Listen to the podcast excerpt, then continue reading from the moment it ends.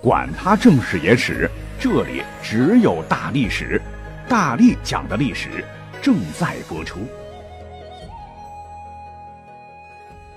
大家上午、中午、晚上好，我是大力丸儿。前些日子呢，咱们讲过农历十月十五的天文景象啊，呃，因为当时社交媒体一片欢腾，当天呢圆月变红了。专家解释说，是日全食巧遇月掩天王星，是一次极为罕见的天象。那下一次如果想再看的话，就得等到二三二二年以后。也就是说，我们最近肉眼看到的红月亮，乃是百年不遇，甚至是千年难遇的奇观。那这么多历史年头，对我们历史爱好者来说，确实值得激动一把。那咱们拍完照、晒完图之后。我想啊，不妨也可以多了解一下十月十五古代的故事到底是怎么样的。那这个农历的十月十五啊，在那个时候不仅意味着一年要过去了，它还有一个逐渐被遗忘的节日，这就是下元节。那什么是下元节呢？咱们中国自古就有祭天、祭地、祭水的礼仪。你像咱们本土的这个道教，在这方面就有所体现了。那么在神仙体系中，这天官、地官和水官就是对应这三方面的神仙，合称三官大帝，乃是天地在人间的代表。那传说他们会在农历的正月十五、七月十五以及十月十五这三天，帮助天地考察人间的功罪，有功必赏，有罪必罚。那正月十五叫上元节，天官赐福；七月十五中元节，地官赦罪；而十月十五下元节乃是水官解厄。那么在三个节日当中，我们最熟悉的是上元节，也就是元宵节，可以点花灯啊，吃元宵啊。而大家伙儿呃不太熟悉的是，在道教的文化当中，元宵节赐福的天官呢是有名有姓的，唤作唐尧。哎，也就是传说当中的尧帝，那有的说法呢，还说他名字叫做齐放勋，谥号为尧，因为受封于唐，所以称之为唐尧。那这个就听听而已了。以及神话传说中后羿射日、大禹的父亲鲧治理洪水，都是发生在尧帝的统治时期。尧帝据说呢，还有很多功在后世的发明创造，比如说尧帝自己也是治水能人。他小的时候，洪水泛滥，平原地区都被洪水覆盖，百姓被迫躲在山地丘陵居住。不仅没有地方种庄稼，辛苦搭建起来的房屋也会在转瞬之间被洪水吞噬，生活苦不堪言。就是在这样的情况下，年仅十几岁的唐尧临危受命，成功的把肆意流窜的洪水圈在两处，形成两个湖泊。其中一个呢，就是如今山西境内的晋阳湖，也正是他治水有功，唐尧才被举荐为天子，当年只有二十岁。除了治水，尧帝还有很多的政绩，比方说我们如今依然在使用的夏至、冬至、春分、秋分，相传也是他老人家当年制定的。说尧帝刚刚当政时，天文历法很不完善。百姓经常因为不熟悉四时变化而耽误农时。要知道，上古时代那生产力极其极其的低，粮食产量也很低，家家户户都没有余粮。若是耽误了农时，影响收成，肯定就要饿肚子了。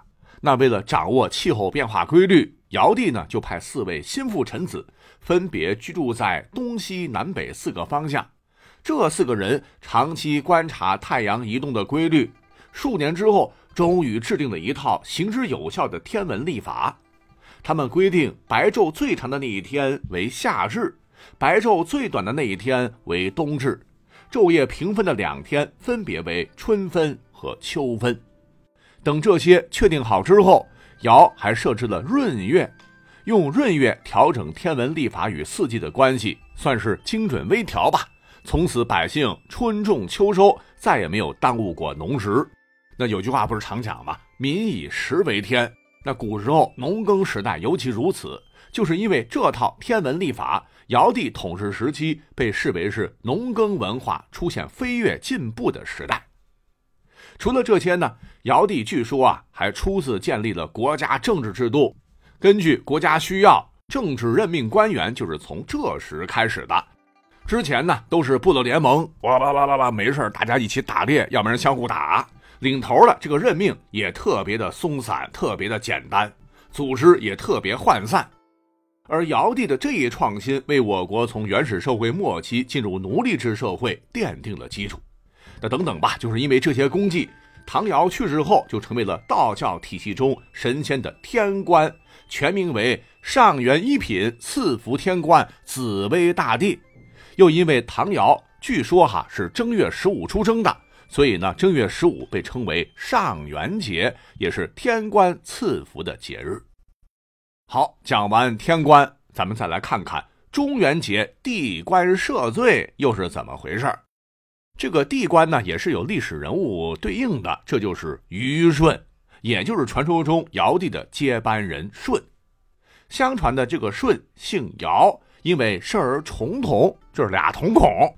传说历史上很多名人，你像项羽等等啊，都是双童子，因而呢，他又被叫做姚崇华。他呢，还是二十四孝中第一孝的男主角。那第一孝的这个故事，大家伙可能都没有听过啊。传说呢，舜的母亲很早就过世了，父亲很不喜欢他，又娶了一个老婆。这位继母呢，又生了一个男孩。这一家三口呢，都不喜欢舜，史称父完母淫弟傲。用现在话说，就是父亲、继母和便宜弟弟一家三口其乐融融，只有他是个外人。哎，说起来，这已经很痛苦了。